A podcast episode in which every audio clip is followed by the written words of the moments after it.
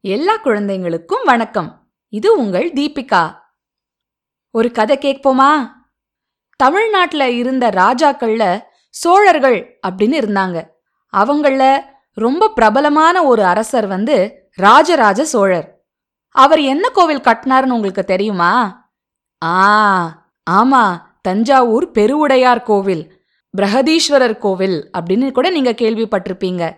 அந்த கோவிலை பத்தியும் ராஜராஜ சோழனை பத்தின கதை தான் நம்ம இன்னைக்கு கேட்க போறோம்.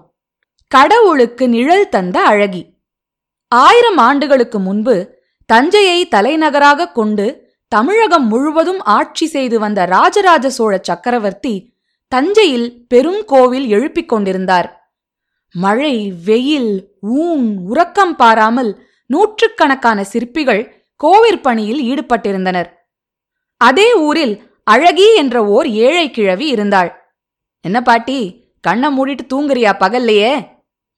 தூங்கலடா தம்பி பெருங்கோவில் கட்டுறதுக்கு நாளெல்லாம் எல்லாரும் உழைக்கிறாங்க. என்னால என்ன பிரயோஜனம்? கையால் ஆகாத கிழவி. சரி சரி எனக்கு கொஞ்சம் தாகத்துக்கு மோர் தாயேன் வெயில் நாக்கு வரழுது. மோர் கொடுத்த அழகி பாட்டியின் மனதில் பளிச்சென்று ஓர் எண்ணம்.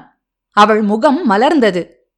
கோவிலில் வேலை செய்யற சிற்பிகளுக்கு மோர் கொடுப்பதையே ஒரு சிவ கைங்கரியமா செஞ்சா என்ன? மறுநாள் முதல் தான் நினைத்தது போலவே சிற்பிகளுக்கு அழகி பாட்டி நீர் மோர் கொடுத்தாள். வாங்கி குடிப்பா தம்பி கோவில் வேலை செய்யற. பாட்டி நீ நல்லா இருக்கணும். தினமும் மணக்க மணக்க வெயில் வேளையில எங்களுக்கெல்லாம் நீர் மோர் கொண்டு வந்து கொடுக்கற. கோவில் வேலைகள் பூர்த்தியாகும் நேரம் கோபுர விதானத்தில் கருவறைக்கு மேல் கல் பதிக்கும் வேலைதான் பாக்கி. தகுந்த கல்லாக தேடிக் கொண்டிருந்தார் தலைமை சிற்பி. அழகி பாட்டியின் முகத்தில் கவலை ரேகை. என்ன பாட்டி சோர்ந்துட்ட? கோவில் வேலை முடிஞ்சதும் நாங்களெல்லாம் போயிடுவோமே. நீர்மோர் யாருக்கும் தர முடியாதேன்னு கவலைப்படுறியா? அதை விட பெரிய கவலை. ஆண்டவன் கோவிலுக்கு இந்த ஏழையால ஒரு சின்ன காணிக்கையை கூட தர முடியலையே. சக்கரவர்த்தி கட்டுற கோவிலுக்கு காணிக்க தர நீ என்ன பணக்காரியா என்ன? அழகி பாட்டிக்கு ஒரு யோசனை உதித்தது. அவள் குடிசைக்கு முன்னே ஒரு பெரிய கல் நீண்ட நாளாக இருந்தது.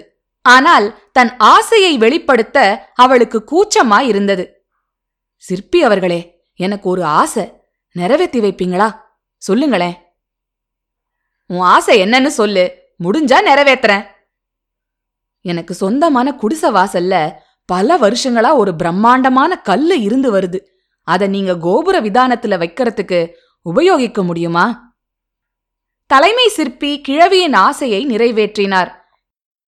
கிழவியின் வீட்டுக்கு ஆட்களை அனுப்பி அதே கல்லை உரிய விதத்தில் செதுக்கி விதானத்தில் பொருத்திவிட்டார்கள் கோவில் வேலை முடிந்து கும்பாபிஷேக நாள் வந்தது. ராஜராஜ சோழ சக்கரவர்த்தி தான் கட்டிய கோபுரத்தை பார்த்து மனம் பூரித்தார். சிவபெருமானுக்கு இவ்வளவு அற்புதமான கோபுரத்தை எந்த மன்னனும் இதுவரை கட்டியதில்லை என்று எண்ணி பெருமிதம் கொண்டான். அன்றிரவு சக்கரவர்த்திக்கு ஒரு கனவு. கனவில் சிவபெருமான் தோன்றினார். மன்னா பெருங்கோயிலிலே அழகி என்ற கிழவி அமைத்துக் கொடுத்த நிழலில் தங்குவதில் எமக்கு மிகுந்த மகிழ்ச்சி. கண் விழித்த சக்கரவர்த்தி திடுக்கிட்டார். இவ்வளவு பெரிய கோவிலை எம்பெருமானுக்காக நான் கட்டினேன். ஆனால் இறைவனோ அழகி என்ற கிழவி தந்த நிழலில் தங்குவதில் திருப்தி அடைகிறாராமே. யார் அந்த அழகி கிழவி? என்று தன்னைத்தானே கேட்டுக்கொண்டார் மறுநாளே மந்திரிகளை அனுப்பி விசாரித்து அறிந்தவர் அழகி பாட்டியை நேரே காணச் சென்றார். மூதாட்டியே சிவபெருமானுக்கு தாங்கள் என்ன தொண்டு செய்தீர்களோ எனக்கு தெரியாது. ஆண்டவன் தாங்கள் தந்த நிழலில் தாம் மகிழ்ச்சியாக இருப்பதாக என் கனவில் கூறினார். சக்கரவர்த்தி அவர்களே இந்த ஏழை கிழவி ஒரு தொண்டும் செய்யவில்லை. கோவிற் பணியில் ஈடுபட்டிருந்த சிற்பிகளுக்கெல்லாம் வெயில் சமயத்தில் நீர்மோர் கொடுத்தேன். என் வீட்டு முன் இருந்த கல்லை விதானத்துக்கு கொடுத்தேன். அவ்வளவுதான். சக்கரவர்த்தியின் கைகள் அழகியை தொழுதன. இறைவன் அன்பெனும் பிடியுள் அகப்படும் மலை என்பதை நான் புரிந்து கொண்டேன். இன்றைக்கும் தஞ்சையில் அழகி குளம் என்று ஒரு குளம் இருக்கிறது. அழகி பாட்டியின் குடிசை இருந்த மனையில்தான் இன்றைய தஞ்சை நகராட்சி அலுவலகம் உள்ளது என்றும் ஒரு செய்தி உள்ளது. நீங்கெல்லாம் தஞ்சாவூர் பெரிய கோவில் பார்த்திருக்கீங்களா? இல்லனா அடுத்த முறை உங்க பள்ளி விடுமுறை போது உங்க அப்பா அம்மாவை தஞ்சாவூருக்கு கூட்டிட்டு போய் தஞ்சாவூர் பெரிய கோவில பாருங்க. சோழர்களை பத்தியும் சோழ ராஜாக்களை பத்தியும் இன்னும் நிறைய தெரிஞ்சுக்கோங்க. சரியா?